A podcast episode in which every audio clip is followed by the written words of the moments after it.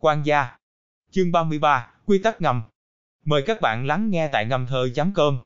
Nghe cha con hiệu trưởng Chu đối thoại, nói là muốn đi tìm giám khảo, Lưu Vĩ Hồng biết, phương hướng của bọn họ căn bản là sai.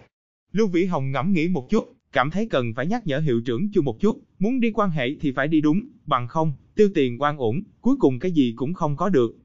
Đương nhiên, nhắc nhở lãnh đạo như thế nào, đó cũng là kỹ thuật sống. Nói thẳng ra thì không có ý nghĩa, còn làm tổn thương mặt mũi. Lần này anh làm lãnh đạo tổn thương mặt mũi, cho dù chuyện thành công, cũng sẽ để lại ấn tượng nông nổi, không ổn định trong lòng lãnh đạo. 10 phần công lao còn lại 5 phần là khá lắm rồi, làm không tốt còn có ảnh hưởng xấu. Kỳ vọng lãnh đạo nói lý lẽ với anh, đó là không thể nào, thằng ngốc mới nghĩ như thế. Quy tắc quan trường và quy tắc bình dân hoàn toàn là hai chuyện khác nhau. Hiệu trưởng, không ngờ chiến hữu của thầy ở đâu cũng có, ngay cả sở y tế tỉnh cũng có chiến hữu. Lưu Vĩ Hồng khẽ cười nói, không có, tôi không có chiến hữu ở sở y tế. Hiệu trưởng chu tính cách khá ngay thẳng, lập tức liền phủ nhận. Đó là ở viện nghiên cứu trung y có chiến hữu.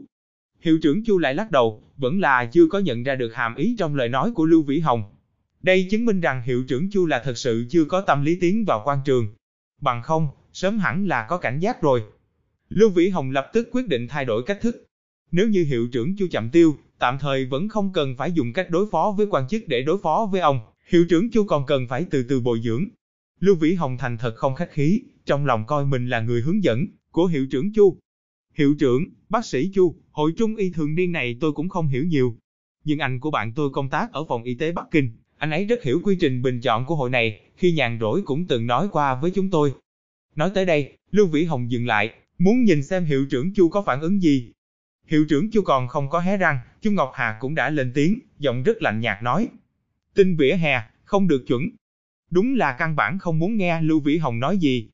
Chắc cô nghĩ rằng tiểu tử thối Lưu Vĩ Hồng nhỏ hơn cô mấy tuổi, có thể có kiến thức gì. Chỉ sợ người gọi là anh của bạn, cũng là bị đặt ra, bằng không sao có thể trùng hợp như thế. Bản thân muốn tới tỉnh thành tạo quan hệ, hắn lại có một người anh của bạn làm ở phòng y tế Bắc Kinh sao? Chẳng qua là nhằm thể hiện bản thân hiểu biết nhiều, muốn thể hiện bản thân ở trước mặt hiệu trưởng Chu và cô mà thôi. Đối với những thanh niên nông nổi thế này, Chu Ngọc Hà trước sau như một không phải rất thích, càng không muốn nghe họ nói bóc nói phét. Không tiếng quyên náo. Chu Ngọc Hà nghĩ như vậy, cũng không thể nói là sai. Anh của bạn của Lưu Vĩ Hồng quả thật là bị đặt ra, nhằm dẫn ra một cái cớ nói chuyện. Nói quá thẳng sợ làm tổn thương thể diện của hiệu trưởng Chu. Lưu Vĩ Hồng thản nhiên cười, lập tức ngậm miệng không nói. Nếu Chu Ngọc Hà không thích, cố ý muốn đi tỉnh thành nếm mùi thất bại, cũng tùy cho cô đi. Người này, luôn vấp ngã vài lần mới có thể hiểu chuyện. Chu Ngọc Hà xem ra lớn hơn hắn 1-2 tuổi, phóng chừng ngày thường ở trong nhà được hiệu trưởng Chu và cô Vu chiều chuộng, chưa có chịu qua đau khổ gì ngoài xã hội, cho nên vẻ mặt vẫn còn rất kiêu ngạo. Lưu Vĩ Hồng không khỏi lại nghĩ tới thường tỷ. Tuổi của hai người trên lệch không nhiều, điều kiện gia đình của thường tỷ so với điều kiện gia đình của Chu Ngọc Hà là một người trên trời một người dưới đất, nhưng thường tỷ thì không có vẻ mặt kiêu ngạo. Cái kiêu ngạo của thường tỷ là ở trong người, từ trong phát ra, tự nhiên mà hình thành một khí chất tài trí hơn người. Hai tháng không có thông tin tức, không biết có phải cô đã kết hôn với Hà Cạnh Cường hay chưa? Thật sự đã kết hôn, Lưu Vĩ Hồng sẽ không vui, bởi vì hắn biết thường tỷ ở cùng Hà Cạnh Cường không vui. Có lẽ là lo lắng Lưu Vĩ Hồng xấu hổ, hiệu trưởng Chu nói. Dù sao đến Đại Ninh còn sớm, dọc đường đi buồn như vậy, cũng là nhàm chán. Vĩ Hồng, cậu nói xem, người anh của bạn cậu nói thế nào? Kinh nghiệm xã hội của hiệu trưởng Chu dù sao Chu Ngọc Hà cũng không thể sánh bằng. Lưu Vĩ Hồng ở trong lòng ông rất khác với những giáo viên trẻ bình thường. Nghĩ chắc không phải ăn nói lung tung, hắn là có ý ám chỉ. Lưu Vĩ Hồng thật sự không có giận Chu Ngọc Hà. Đời trước quốc ức thất vọng, cố nhiên khiến hắn có tiềm chất thanh niên phẫn nộ, nhưng cũng biết thế gian có rất nhiều bất đắc dĩ. Có lẽ so sánh với những đàn ông trung niên bốn mươi mấy tuổi, Lưu Vĩ Hồng cũng có chút xúc động, nhưng so với thanh niên thật sự thì bản thân là không thể so sánh được. Là như vậy, hiệu trưởng.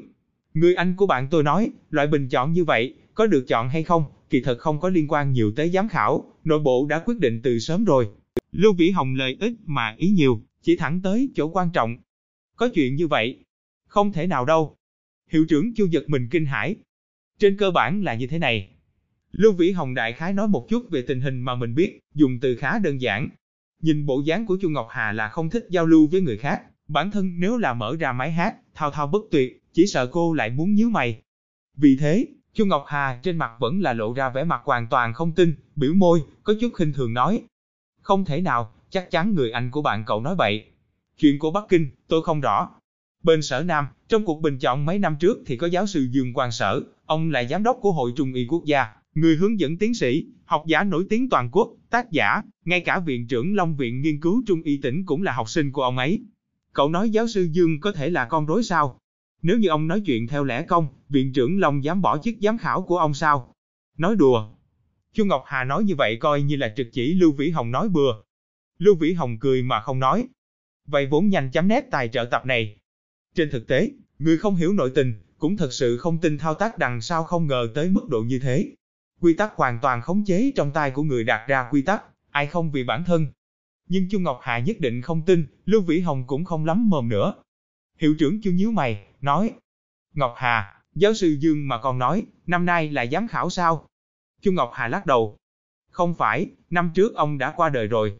Bắt đầu từ hai năm trước, danh sách giám khảo đã không công bố.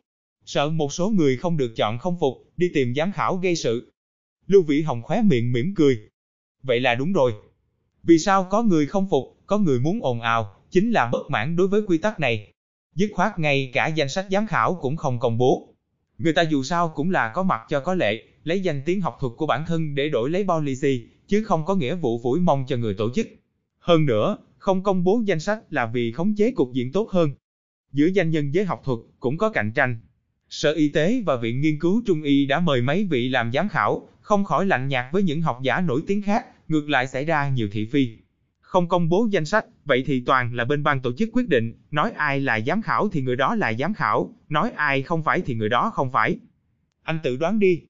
Vậy thì rắc rối rồi, ngay cả ai là giám khảo cũng không biết, quan hệ này khó làm đó. Hiệu trưởng Chu Nhíu mày nói. Xem ra, chẳng những Chu Ngọc Hà không tin tin Lưu Vĩ Hồng, ngay cả hiệu trưởng Chu cũng không tin, còn đang suy nghĩ phải xuống tay từ phía giám khảo. Đây cũng khó trách, tư duy hình thái một khi đã hình thành, muốn thay đổi cũng không phải dễ. Người không hiểu nội tình cũng không tin rằng giám khảo toàn là để trang trí. Đương nhiên, giám khảo giống như giáo sư Dương Quang Sở có lẽ là ngoại lệ. Là viện trưởng viện nghiên cứu trung y, nếu như ông nhất định muốn chọn ai, nói không chừng, bên ban tổ chức cũng sẽ nể mặt ông. Cùng lắm lúc đó tăng thêm một danh sách là được, một tờ giấy chứng nhận vinh dự và vài ngàn tệ, đối với hai cơ quan cấp sở mà nói, không phải chuyện gì lớn. Sĩ diện của ông cụ đáng cái giá đó. Nhưng ngoại trừ nói rõ giáo sư Dương kỳ thật cũng là một thành viên của bên bàn tổ chức, cũng không nói rõ điều gì khác. Quy tắc, cuối cùng nắm giữ trong tay người định ra quy tắc. Lưu Vĩ Hồng tự nhiên không lên tiếng nữa.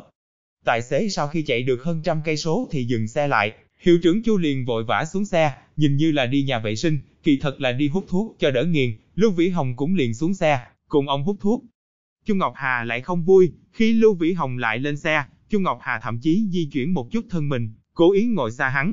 Cũng không biết vì sao, người phụ nữ này không ngờ đối với Lưu Vĩ Hồng sinh ra tâm lý phản cảm rất lớn. Lưu Nhị Ca cũng đành phải cười khổ. Ai nói đàn ông đẹp trai thì nhất định ai gặp cũng yêu. Việc gì cũng có ngoại lệ. Địa khu Thanh Phong cách tỉnh Đại Ninh hơn 200 km, tình hình đường quốc lộ vô cùng bình thường, xe giúp chạy hết 4-5 tiếng, khi tới Đại Ninh đã hơn 5 giờ chiều. Vĩ Hồng, buổi tối còn xe lửa đi Bắc Kinh sao? Hiệu trưởng chưa hỏi một câu. Chắc là có, cái này phải tới trạm xe lửa coi mới biết được. Lưu Vĩ Hồng cũng không nói mình muốn đi máy bay, tránh làm cho hiệu trưởng Chu ngạc nhiên. Một giáo viên nhỏ vừa mới tham gia công tác mới một năm, về nhà thăm người thân lại bay tới bài lui, không khỏi xa xỉ. Vẫn là đừng phô trương thì tốt hơn. Như vậy, chúng ta cùng ăn bữa cơm, để chút tiễn cậu ra trạm xe lửa. Lưu Vĩ Hồng khách khí nói, cái này sao có thể làm phiền hiệu trưởng Chu? Mọi người cứ đi làm công chuyện, tôi xuống xe ở trạm xe buýt phía trước, đón xe buýt tới trạm xe lửa là được. Đời trước, hắn ở tỉnh Đại Ninh sinh sống nhiều năm. Tuy rằng lúc này tỉnh Đại Ninh còn chưa đạt tới mức độ phồn hoa giống thế kỷ 21, bố cục cơ bản của thành phố, Lưu Vĩ Hồng cũng là vô cùng quen thuộc. Chu Ngọc Hà lãnh đạm nói, ba, không phải ba hẹn với chú Hoàng cùng ăn cơm sao? Hiệu trưởng Chu còn muốn nói, Lưu Vĩ Hồng cười dành nói trước. Hiệu trưởng, không thể chậm trễ việc chính của thầy, thầy cứ bận việc đi. Có thể đi nhờ xe đã rất cảm tạ rồi, tiết kiệm được mười mấy tệ. Lưu Vĩ Hồng diễn rất giỏi. Giáo viên dạy học thì phải có bộ dáng của giáo viên dạy học, không thể tỏ vẻ người giàu có được. Vậy được rồi, lần sau có cơ hội thì cùng ăn cơm. Hiệu trưởng Chu có thể nói như vậy đã vô cùng nể tình, đủ thấy Lưu Vĩ Hồng đã để lại ấn tượng rất tốt trong lòng ông.